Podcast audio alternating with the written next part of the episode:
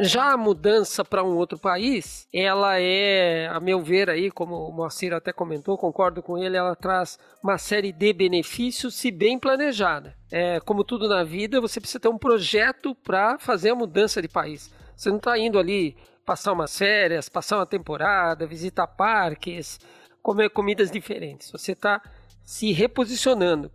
É um tipo de skill que é muito procurado Uh, se você ainda conhecer coisas como Python, uh, banco de dados, uh, eh, SQL, NoSQL, Big Data, aí você tem mais chance ainda de conseguir emprego aqui. Então, o mercado está super aquecido. Mas o importante é, para dados é, em países mais é, ricos, o importante é que você tenha certificações. O pessoal está falando agora muito em monetizar os dados, né? Você tem é, terabytes de informação nos seus servidores que estão ali sentados sem fazer nada. Pô, por que, que eu não posso pegar essa informação e de repente tratar ela e vender? Sei que são coisas que você, o, Celso já comentou em, em alguns outros podcasts, mas muito, muito, muito aquecido. Data on air.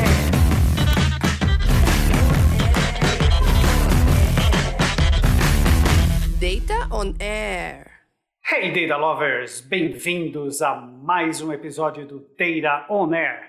Eu sou Celso Poderoso, falo com vocês da belíssima cidade de Toronto, no Canadá. Sou coordenador do MBA online da FIAP, host do Data On Air e um apaixonado por dados como você. Hoje o assunto é profissões de dados no exterior. Em um mundo globalizado e com a facilidade de trabalho remoto, Qualquer ponto com internet pode ser o seu escritório. Mas se você pretende mudar de país, prepare-se para alguns desafios. Cultura, costumes, relacionamentos, tudo pode ser diferente para o expat. E para falar sobre esse assunto, temos aqui não apenas especialistas, mas pessoas que saíram do Brasil e foram trabalhar no exterior. Temos aqui hoje o Moacir Passador e o Sérgio Topstedt.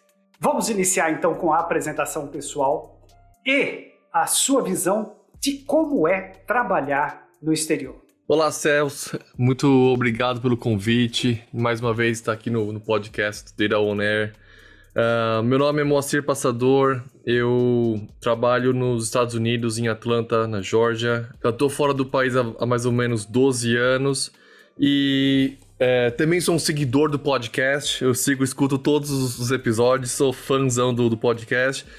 E em resumo, eu acho que morar fora é muito legal. Tem muitos desafios, muitas coisas que a gente vai falar também hoje nesse podcast, mas é uma experiência que realmente mudou a minha cabeça, mudou a forma de eu, de eu ver uh, o mundo e ver as pessoas. Quero agradecer aí ao pessoal do Dayton Era, ao Celso, ao Moacir, pessoas que eu conheço já de longa data, dois especialistas como Analytics com analytics e dados. É, eu também sou apaixonado por dados, é, fundamentei minha carreira toda nisso. Vivo há cinco anos já aqui em Portugal, na cidade do Porto. Faço negócios não só em Portugal, mas agora também na França e na Espanha. E estou bem feliz em poder compartilhar a experiência com você. Sou sócio de uma empresa no Brasil, a Liga, e sou head da, da empresa aqui na, na Europa, que é a Liga Europe. Fantástico, maravilha. Estamos vendo que temos aqui os nossos convidados de todas as partes aí do mundo. América do Norte, temos Europa, então bora lá que temos muita coisa para falar.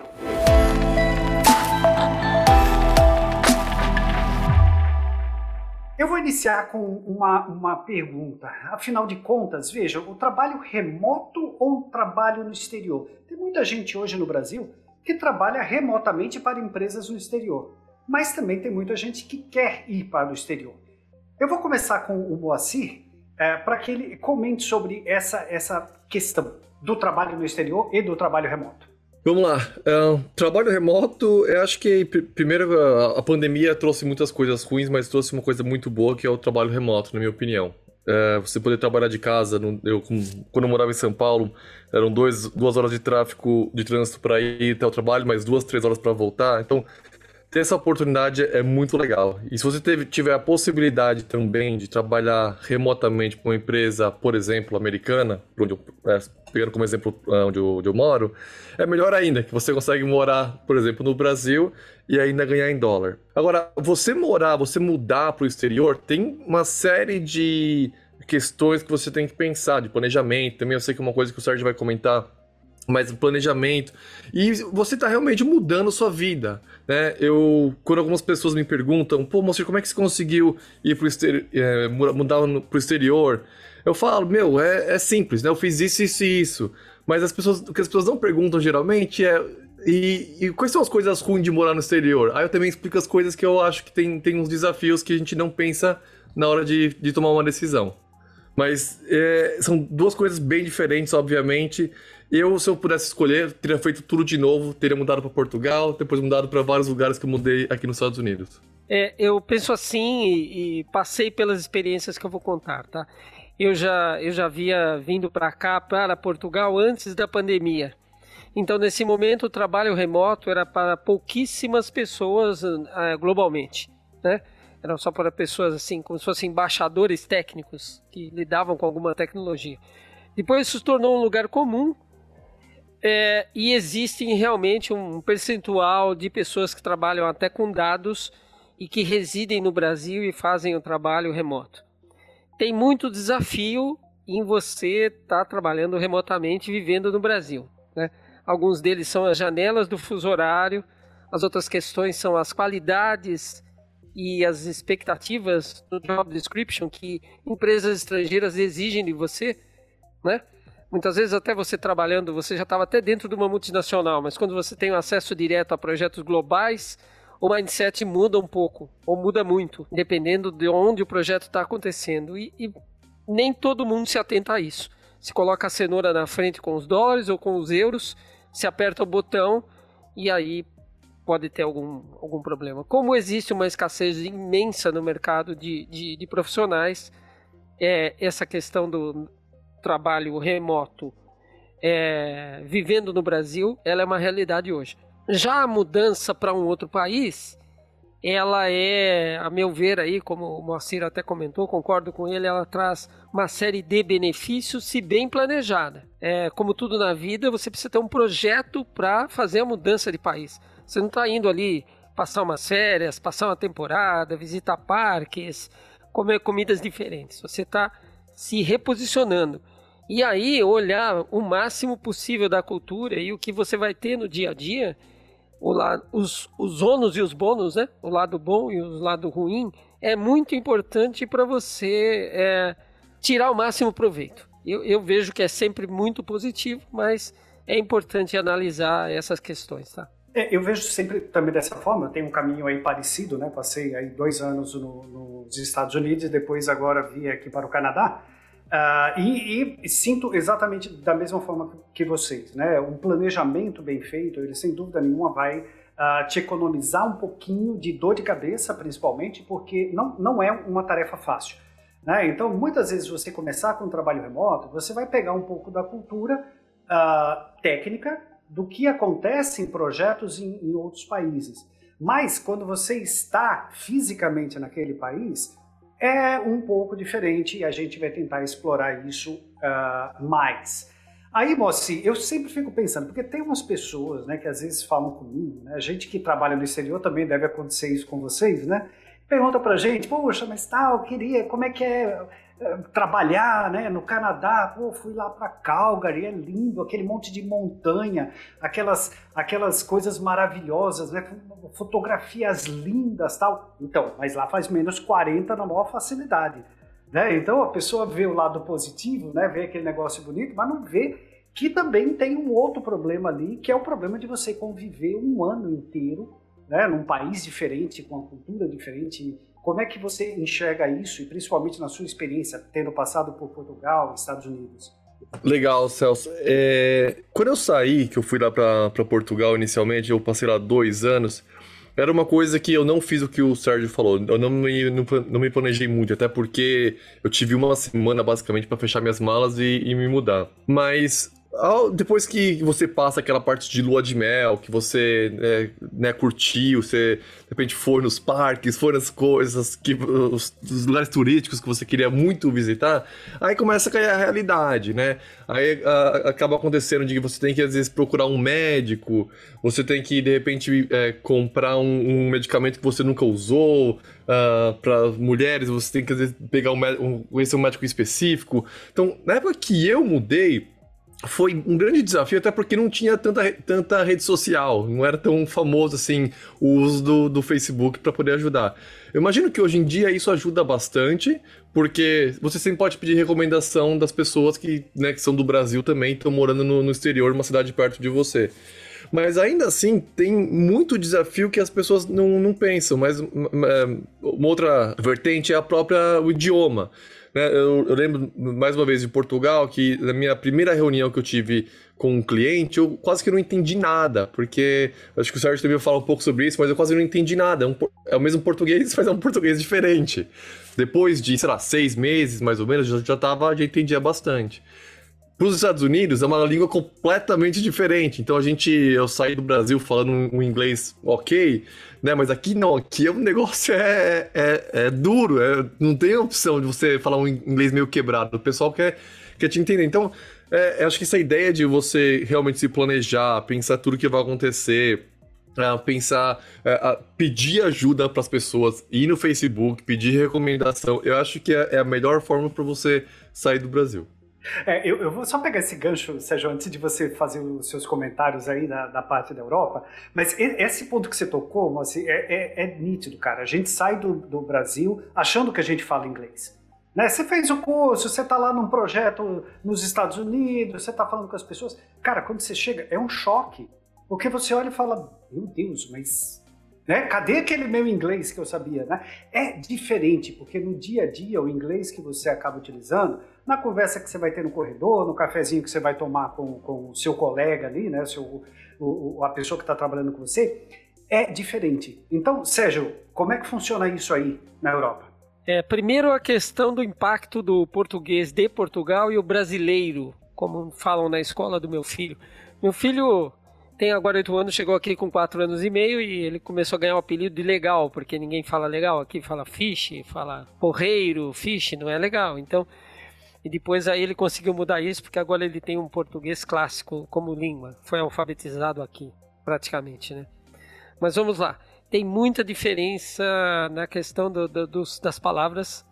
Eles nos entendem completamente, mas nem sempre nós os entendemos.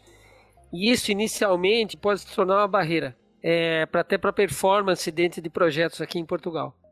A minha equipe aqui é um misto de atualmente de portugueses, de brasileiros e te, eu tenho também dois brasileiros que falam francês e um africano que é fluente em francês porque veio de uma parte da África, de um, um país de colonização francesa. Então eu estou com um time que fala basicamente três línguas porque alguns dos brasileiros têm que falar inglês. E essa é uma questão importante aqui. As boas vagas aqui em Portugal e na Europa exigem um inglês além do inglês técnico, né? Então, ah, eu tenho inglês técnico, eu trabalho em reuniões, etc. Mas é além, é além.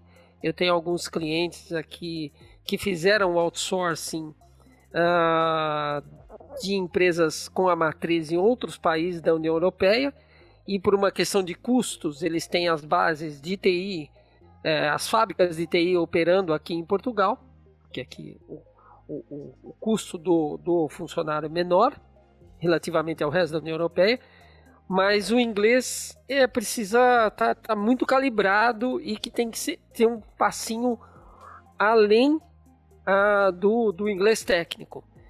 E saindo da fronteira de Portugal, isso ainda é mais gritante. E as pessoas se iludem dizendo: "Ah, eu tenho domínio".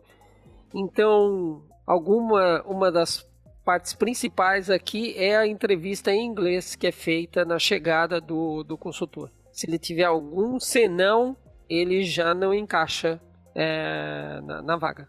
É, isso, isso não, não, a gente, o objetivo não é assustar, né? A pessoa fala, Ih, não, então eu não vou não, porque vai ser difícil. Não, não é assustar, é simplesmente mostrar assim que você vai ter esse choque Então, se é uma coisa que você está planejando, você quer fazer, beleza, faz. Saiba que você vai ter choque, você não vai ser pego de surpresa. Então, é muito mais nesse sentido. Um outro ponto que eu gostaria de, de, de tocar aqui com vocês é a questão do visto de trabalho. Naturalmente, quando você sai do seu país, você precisa de um visto de trabalho para trabalhar em outro país. Né? Então, eu gostaria de explorar um pouquinho Uh, iniciando aí pelos Estados Unidos, o famoso Green Card, né, Mocinho? Então, como é que, como é que funciona esse caminho para o Green Card? Joia, Celso. É, tem várias opções, né? Obviamente que a gente não é aqui nenhum expert é, sobre o assunto, mas das, das coisas que eu sei sobre o visto, tem várias opções. Uma delas, eu sei que um, você pode aplicar para um visto que chama H1, se eu não me engano, que ele é por loteria, e aí eles têm um número certo por ano que eles abrem, sei lá, 70 mil, 100 mil vistos. Se você for sorteado naquela loteria, você pode vir. Tem muita gente também vem com visto de estudante. Estuda, depois consegue trocar o visto para um pro, pro H1, pedir, pedir o visto pro H1, e aí de repente consegue também estudar e trabalhar. Ou se pegar o H1, só trabalhar se, ele, se a pessoa quiser também. Quando eu vim, eu dei muita sorte. E eu tinha na minha cabeça que eu queria uh, sair do Brasil, eu queria uh, aprender outras culturas. Então, eu quando eu saí do Brasil, eu, na verdade, quando eu estava no Brasil, eu trabalhava com uma empresa grande, multinacional, tinha o, o a, a, matriz em, nos Estados Unidos. Então eu já saí pensando que de repente um dia eu quero ir para lá, eu queria morar fora. Então eu consegui internamente me movimentar, provar o meu valor para a empresa e, e devagar chegando no meu objetivo que foi mudar para os Estados Unidos. Nesse tipo de, de transferência, também tem alguns requisitos, eu acho que agora é um ano, você tem que trabalhar na empresa, mas nesse tipo de transferência você vem com visto L1, que é um visto que você pode trabalhar, se você é casado, seu, a sua, sua esposa, seu marido também pode trabalhar, tem algumas outras é, regalias por ser um, um visto de, de trabalho. E esse visto também, depois de um certo tempo, acho que, é, se eu me engano, hoje em dia ainda são cinco anos trabalhados com o L1, você tem aí, dali você pode pedir o Green Card, que aí você tem definitivo o, a moradia nos Estados Unidos. Bem, cada país tem sua especialidade aqui. A empresa aqui que eu, que eu, que eu, que eu, que eu faço toda a gestão, ela é portuguesa, é uma empresa portuguesa, ela tem até uma, uma, uma relativa independência da matriz do Brasil, e o, o nosso pessoal, e eu oriento também aqueles que eh, virão a Portugal, o visto mais consistente aqui é o D3, que é um visto de trabalho altamente qualificado. É, a obtenção desse visto ela é relativamente simples, à exceção do processo, porque primeiramente se você ainda está no Brasil, você vai até um portal do consulado português e hoje o consulado português não te atende diretamente. Já um, acho que seis meses antes da pandemia, isso já se tornou um padrão. E aí eles têm uma empresa terceirizada do governo português chamada VFS. E essa VFS assume toda a, a, a questão da, da, da, da, do gerenciamento da sua documentação.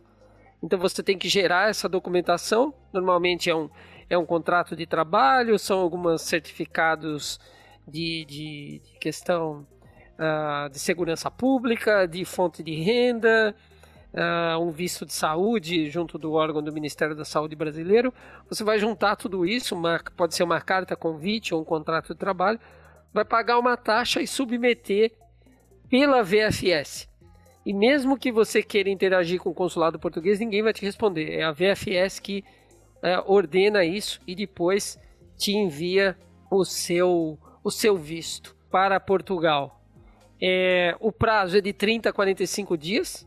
Entretanto, é, o Portugal está em plena, já, já estava algum tempo atrás, como a primeira e a última bolacha do pacote, e aí é, isso pode se alongar até 60 dias ou mais.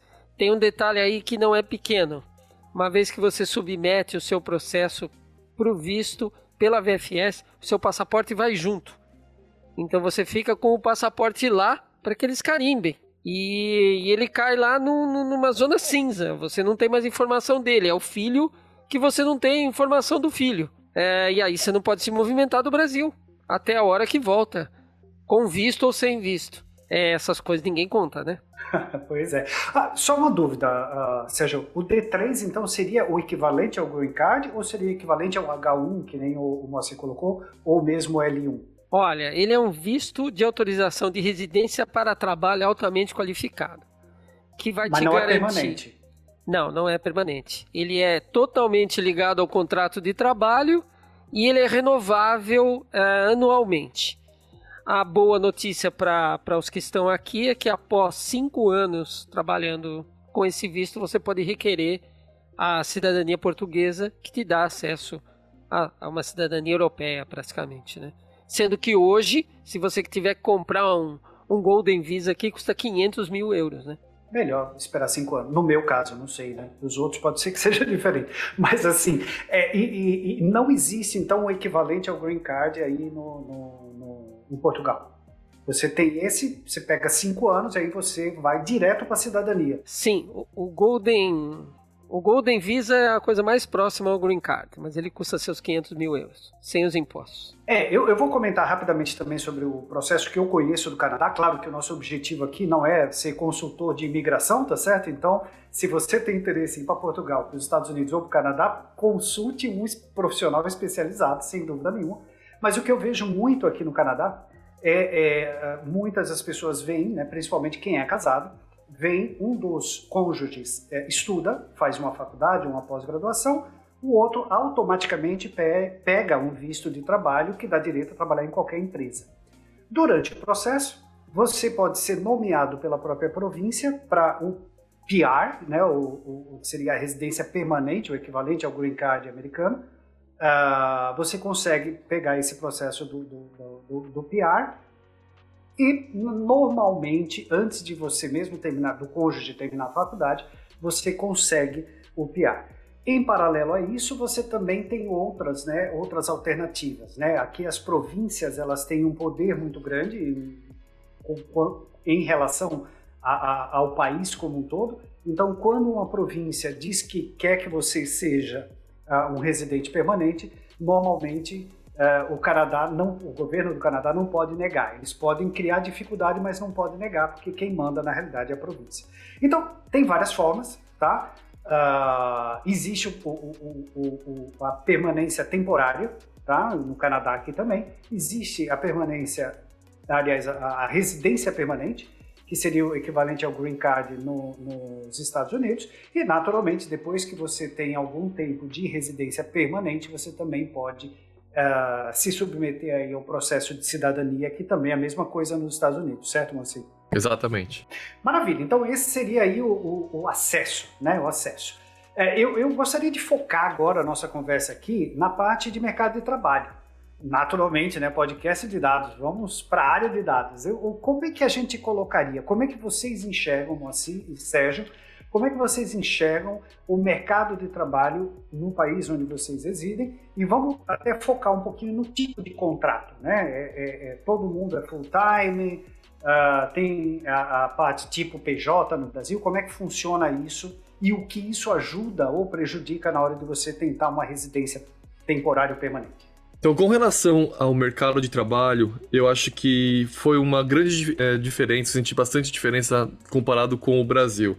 Acho que a forma como a pessoa, as pessoas fazem negócio aqui, uh, o que é esperado, o tempo de negociação, uh, aquela história de levar para tomar um cafezinho, um jantar, um almoço, tudo isso foi uma coisa bem diferente do tipo de relacionamento que você tem que ter aqui nos Estados Unidos. Coisas positivas, coisas negativas. Não foi nenhum é, bom ou ruim, mas foram é, uma coisa que tem que se pensar. Um, e em relação aos tipos de contrato, eu sei que tem várias, várias opções, obviamente. Tem é, o full-time, né? Então é uma pessoa que trabalha das 8 às 5 para a empresa, contratado. Aqui o tipo de contrato também é anual. Então quando você recebeu um contrato de trabalho, você vai ver que está lá, ah, você vai ganhar, sei lá, 80 mil dólares. Quanto que é? Por mês? Não, é por ano. Então, 80 mil dividido por 12. Até foi uma coisa que eu, que eu não sabia, que eu sei que em Portugal é diferente, quando recebe contrato em, Portugal, mas vou deixar o Sérgio falar. E, então, o, tem o full-time, também tem a parte de contractor, que seria parecido como um PJ, talvez, no, no, no Brasil. Que é aquela história, eu vou te contratar por certas horas, ou vou te contratar por meio período, então são, tem outro tipo de, de é, é, uso. O grande é, X, na minha opinião, a, a, grande diferença é que o full time ele te dá acesso a algumas coisas que o tipo de contractor não vai te dar, como por exemplo uma previdência privada. A maioria das empresas nos Estados Unidos eles te oferecem previdência privada, que é uma coisa muito boa para ter, principalmente aqui no, no, nos Estados Unidos. A outra coisa, um dos grandes problemas dos Estados Unidos é o quê? Saúde. Não tem saúde de graça. Então a empresa também te oferece saúde por ser um, um contrato, por ser um trabalhador full-time. Então tem outras três vertentes ali, mas eu só vou falar nessas duas nesse momento. A empresa aqui é portuguesa, então a base contratual que eu faço com os colaboradores aqui é está em cima dos padrões de Portugal. Portugal é um país que tem o seu contrato que é um contrato chamado sem termo, ou seja, é como se fosse um CLT, e sem termo porque não, não tem data para terminar. Então é um contrato que se pagam e todas as cláusulas estão lá e você vai ganhar, você vai poder descrever ali o auxílio quilometragem, auxílio alimentação, etc. E é um contrato bem importante que te dá uma série de garantias, em especial para você alugar um imóvel. É, nem sempre você vai conseguir uma linha de crédito. A linha de crédito aqui é depois que você já tem um tempo dinheiro no banco, assim como é na Inglaterra não é pelo contrato de trabalho, mas ele não diferencia o tipo de acesso aos serviços públicos quando você é um PJ, por exemplo. PJ aqui é bem interessante, porque você pode ter uma empresa unipessoal, como é chamada, que é como se fosse uma Eireli no Brasil, você abre isso com um advogado, ou então você se torna um autônomo, que é PJ também, e recebe por um portal emitindo um recibo, que é chamado recibo verde. Na verdade, uma vez que você se cadastra na Secretaria da Fazenda aqui, que são as finanças de Portugal, você entra com um código e, e online você emite um recibo verde prestando serviços a alguém. Funciona muito bem. As três formas de contratação, tanto o recibo verde, que é um autônomo, quanto a unipessoal, que é uma empresa terceira, quanto o contrato te dão acesso a toda a área de saúde e educação. Saúde em Portugal é um expoente em termos de disponibilidade de atendimento. Qualidade, os médicos brasileiros, por incrível que pareça, são muito mais adiantados em termos de medicina. Mas, em linhas gerais, é uma bela medicina e gratuita, porque você tem o número da segurança social e aí é gratuito. Assim como o acesso às escolas também de ensino público que são excelentes. E isso o PJ também, no caso, no caso do, do da empresa unipessoal e autônomo também é. Sim, ah, porque você vai se cadastrar, Celso, no sistema de segurança social. Você vai ter um número chamado NIS. Você vai ter um RG aqui, que é um Social Security Number, que chama-se NIF. Você pode até tirar ele antes de chegar aqui com um advogado. E uma vez você tem o NIF e já alguma inscrição como um trabalho autônomo, sempre com um contratinho, por exemplo, quem, quem são os meus recibos verdes tem um contrato comigo né, de prestação de serviço, você vai ter um número na Segurança Social e vai poder usar esses, esses serviços todos. Uma coisa aí bem importante é que a terceirização e a quarteirização em Portugal ela é muito bem estruturada em termos da lei. Então, todo aquele risco que fica meio que inerente ou latente quando você tem uma, um exército de PJs numa empresa, risco trabalhista aqui é uma coisa que é usual. Então, até as grandes corporações têm uma boa parte da equipe por recibo verde ou por unipessoal. Legal, muito bom. Eu vou, vou, colocar o que acontece aqui no Canadá em, em partes, aí, parte semelhante com os Estados Unidos, acho que até mesmo pela proximidade, parte semelhante com a Europa, até mesmo pelo francês. Eu acho que aqui tem muita coisa do, do que acontece aqui no Canadá que é muita influência da Europa, exatamente na época da França e naturalmente Inglaterra, né? sem dúvida nenhuma. Então, aqui, aqui funciona basicamente da mesma forma, né? Você tem o FTE, que é, que é o full time, né? O trabalhador que trabalha, que vai na empresa, né? O 40 horas por semana, depende do contrato de trabalho, e que ele, da mesma forma, né? Ele te abre uma série de possibilidades. A principal delas é o acesso ao, ao PR, o acesso à residência permanente. Então, aqui o contractor que seria o PJ no Brasil, ele não tem acesso, por exemplo, a, a, ao PIA ou mesmo uma nomeação da província para ser é, um residente permanente. Então, o que eu aconselho para quem vier para o Canadá é isso, é procurar um emprego como full-time para que tenha isso. E tendo, além desse benefício, é que nem acontece que o Moacir falou lá nos Estados Unidos, Previdência que no Canadá é necessário você ter uma previdência vinculada à empresa, porque o valor da previdência que o governo paga é muito baixo, é extremamente baixo. E, diferente dos Estados Unidos e igual a Portugal, a saúde aqui é gratuita. A saúde e educação aqui é gratuita, uh, acaba sendo uma vantagem uh, que você tem, mas, de novo, somente se você for uh, full-time. Então, acaba, acaba sendo mais ou menos nesse sentido. O NIF é, em Portugal, o CPF no Brasil, que é o SSN, né? nos Estados Unidos aqui é o SIN, S-I-N, e basicamente é assim que funciona.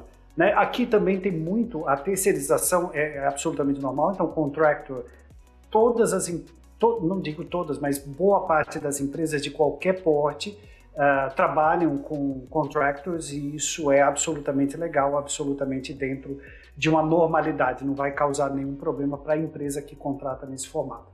Bom, em linhas gerais, eu acho que a gente cobriu pelo menos os principais pontos aí do que é importante uh, para o candidato ou para o, o, profissional que pretende ir para trabalhar no exterior. E com relação à área de dados? Né, como, é que, como é que você enxerga isso, assim, Como é que o mercado de dados está nos Estados Unidos e o que que, quais são as competências que o mercado pede? Super aquecido, super aquecido. Até a gente estava falando aqui no, no, no, no aquecimento uh, que se você falar inglês, se você também é, entender um pouco de dados, se você conhecer algumas das ferramentas maiores, né, que nem o Tableau, MicroStrategy, Power BI, conhecer algumas dessas ferramentas grandes, é, é, um, é um tipo de skill que é muito procurado. Uh, se você ainda conhecer coisas como Python, uh, banco de dados, uh, SQL, NoSQL, Big Data, aí você tem mais chance ainda de conseguir emprego aqui. Então, o mercado está super aquecido, precisando muito de engenheiro de dados, muito cientista de dados. Uh, eu acho que todos esses treinamentos que tem, acho que você não precisa muitas vezes pagar até para um treinamento para aprender a, a, ser um cientista de dados, tem muita coisa grátis na internet que também são certificações válidas, mas toda essa área de dados está muito aquecida. O pessoal está falando agora muito em monetizar os dados, né? Você tem é, terabytes de informação nos seus servidores que estão ali sentados sem fazer nada. Pô, por que, que eu não posso pegar essa informação e de repente tratar ela e vender? Isso aqui são coisas que você, o, o Celso já comentou em, em alguns outros podcasts, mas muito, muito, muito aquecido. Bem, aqui também muito aquecido, também com muita, muita, muita carência de bons profissionais. É, existem algumas diferenciações importantes aí para aqueles que se candidatem a trabalhar aqui, que é assim, uh, conhecimento de bases de dados é, tem uma boa procura, conhecimento de ferramentas de analíticas de front-end também uma procura é muito, muito similar, quer dizer, uma boa procura, mas uma grande procura por essas três, esses três job descriptions que eu vou comentar agora. O primeiro, o engenheiro de dados, o segundo, o arquiteto de dados e o terceiro, o cientista de dados. Tá? É, os países com maior poder aquisitivo, estamos falando aí da Alemanha, da França, da Bélgica, da Espanha, um pouquinho da Itália eles estão no momento de tecnologia é, muito similar ao dos centros do Canadá e dos Estados Unidos, tá? Então eles valorizam isso e pagam muito bem e reconhecem isso. Portugal está dois passos atrás, para vocês terem uma ideia. Aqui ainda se procura muita gente para implementação SAP e já com o conhecimento HANA, mas a gente está falando aí de uma defasagem de quase 15 anos. Uh, existem algumas empresas de tecnologia Edge aqui em Portugal e são unicórnios. Uma delas, é o exemplo, é a Farfetch, né? uma empresa global, aí um unicórnio. E aí tem um exército, como se fosse uma XP, tem um exército de cientistas de dados. Então, quem domina R, quem domina Python, quem, quem consegue é, trabalhar com esses artefatos vai estar muito bem. Mas o importante é assim: para o mercado português é importante experiência e conhecimento até no detalhe daquela tecnologia específica. Então, às vezes pedem engenheiro de dados e Google Cloud. Então, vai precisar conhecer lá o detalhe do Google Cloud, o BigQuery, etc. Já em países como a Alemanha, que é um mercado fabuloso, que é, parafraseando o Moacir aí, se você chegar falando inglês, em uma semana você está trabalhando, se chegar falando alemão, você está trabalhando no mesmo dia em qualquer profissão tamanha demanda que tem na Alemanha hoje. Mas o importante é, para dados é, em países mais é, ricos, o importante é que você tenha certificações. A certificação aqui tem um no, no balance scorecard de você uh, ser, uh, ser empregado, ela passa dos 50%. Então, às vezes, você só por você ser certificado, porque para as empresas daqui a certificação te coloca num outro nível. Então, meu time aqui, eu tenho as trilhas de formação, a liga faz isso de forma global nas três principais nuvens, né? Porque precisamos ter é, um time aí muito bem certificado uh, ah, para ter um valor melhor de entrada no mercado. Um outro ponto importante, Celso e Moacir, é a questão da diferença de. Deve existir uma diferença de ganhos entre Estados Unidos e Canadá. Mas aqui em alguns países é gritante. Né?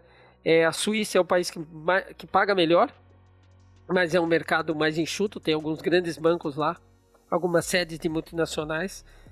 É, a Alemanha é um expoente, né? então se paga muito bem, se exige muito, mas se trabalha num período muito bom. Ninguém, ninguém toma café longo, ninguém almoça longo, se trabalha das 9 às 5 e acabou o assunto. E vão fazer outra coisa da vida.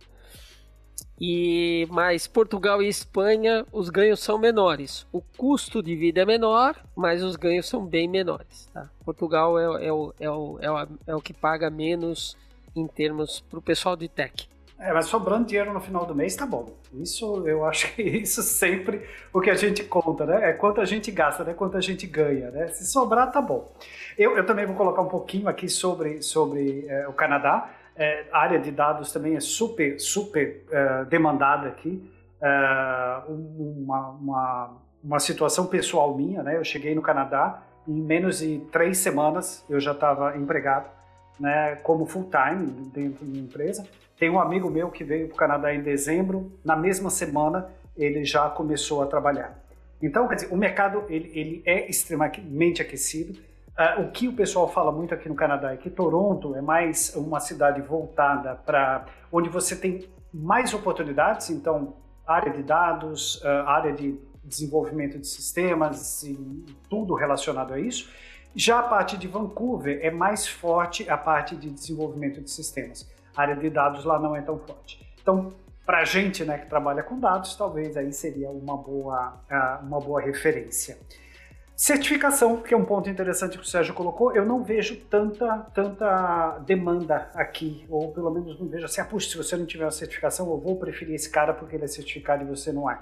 Não vejo isso, pode ser até que aconteça, né? Minha visão também é muito limitada ainda, né, aqui no Canadá, mas é, é, um, é um, ponto interessante para ser, ser levantado. Uma coisa que eu acho que aqui nos Estados Unidos é muito importante, não certificação, falei que tendo uma certificação mesmo que seja online é, é eles gostam, mas aqui o que é muito importante é faculdade. Se você tem o bacharel, joia. Se você tem MBA, meu, nota 10. Você consegue tirar o seu green card muito mais rápido do que uma pessoa que só tem um bacharel. Uma coisa que é muito importante nos Estados Unidos. E no Canadá também. Isso também entra da mesma forma no Canadá.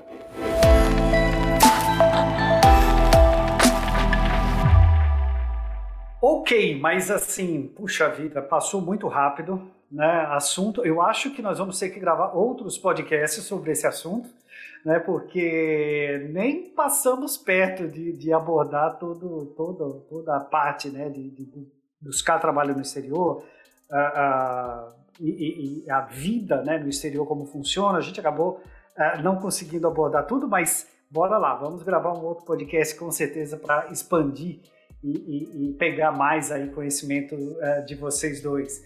Eu vou pedir então, Sérgio, que você é, faça aí seus comentários finais sobre esse nosso bate-papo e aí dê uma dica aí para o nosso ouvinte que quer ir para a Europa é, trabalhar. Olha, eu gostei muito do convite. Uh, espero que me convidem mais vezes, até porque estamos entre amigos aqui. e falar sobre dados e tecnologia é o que eu mais amo fazer, né? Mas assim, eu gostaria de, de, dar esse conselho a todos os nossos ouvintes, todos os nossos amigos aqui que vão buscar o conhecimento neste podcast. É, estudem bem antes de, de fazer o um movimento de ir a um país, montem um plano, analisem coisas como como vai ser os, o, aquela fase depois dos primeiros dias, quais são as necessidades básicas dentro da empresa e fora dela que você vai ter que, que cumprir. Monte um plano de, de adaptação de sua família, porque é muito importante a família se adaptar também. E o principal, alemão é metódico e gosta das, das coisas todas me, é, que se siga o processo. O resultado pode ser médio, mas o processo sendo bem cumprido, você está lá na frente. O português gosta de almoçar um pouco mais, conhecer mais a pessoa, nasceu desconfiado, desconfiado de tudo, até dele mesmo. O francês, extremamente bairrista, então se você falar francês, você vai andar milhas à frente, porque ele tá, ele, ele é um dos mais bairristas, por incrível que, que pareça. E o francês tem um lado passional também, então o relacionamento é importante se fazer com duas pernas, perna na capacidade técnica e uma perna no, no relacionamento. O espanhol, ele é de sangue quente por natureza, então ele decide muito mais rápido que os outros países, mas você pode encontrar alguma bagunça no processo. É, países mais, mais, mais, mais frios de personalidade também são assim em negócio, como é o caso é, da Bélgica, da Holanda e de Luxemburgo. E os ingleses é, estavam até pouco tempo aqui dentro da Europa, agora eles estão apartados, mas eles. É, cabe aqui um comentário. É um mercado extremamente potencial e se paga muito bem. É necessário para quem já tem o domínio do inglês fazer pelo menos um trabalho de conhecer um pouco mais do inglês da Inglaterra, ok? Do British, porque é, a diferença é gritante no dia a dia. Nas reuniões, algumas reuniões técnicas tal, mas quando você vai a trabalhar, eu já participei de algumas incursões lá profissionais da Inglaterra e o inglês tem umas coisas bem diferentes, tá? Obrigado, Celso. Uh, obrigado também todo o pessoal aqui da FIAP, a Elaine, a Sil, o Vitor. Então, obrigado pelo, uh, por toda a edição, tudo que vocês estão fazendo para uh, dar certo esse podcast. E meu último comentário é, é independente de, independente de onde você quer ir, Estados Unidos, Europa, Canadá, eu gosto do que o Sérgio falou, bola um plano. Eu acho que funcionou para mim e deve funcionar para você também. Nesse plano, pensa numa empresa que de repente tenha é, trabalho, tenha escritório nesses lugares.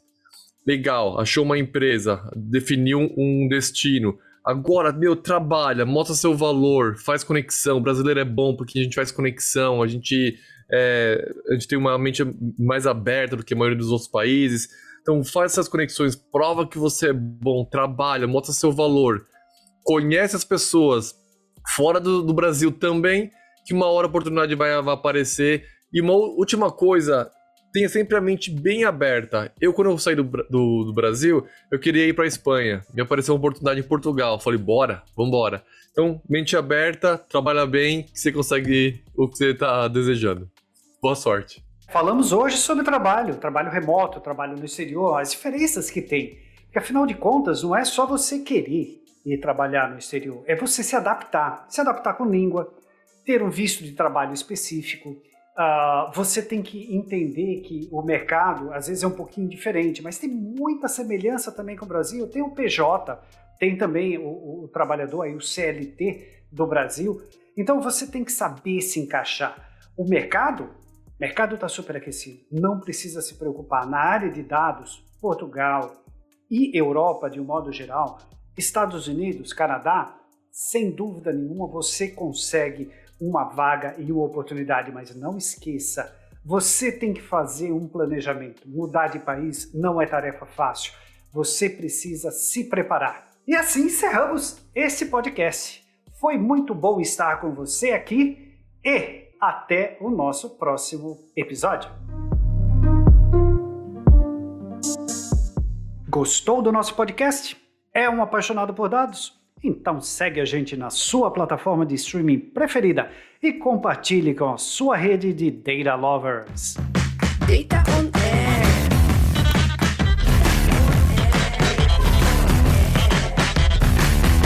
Data on Air.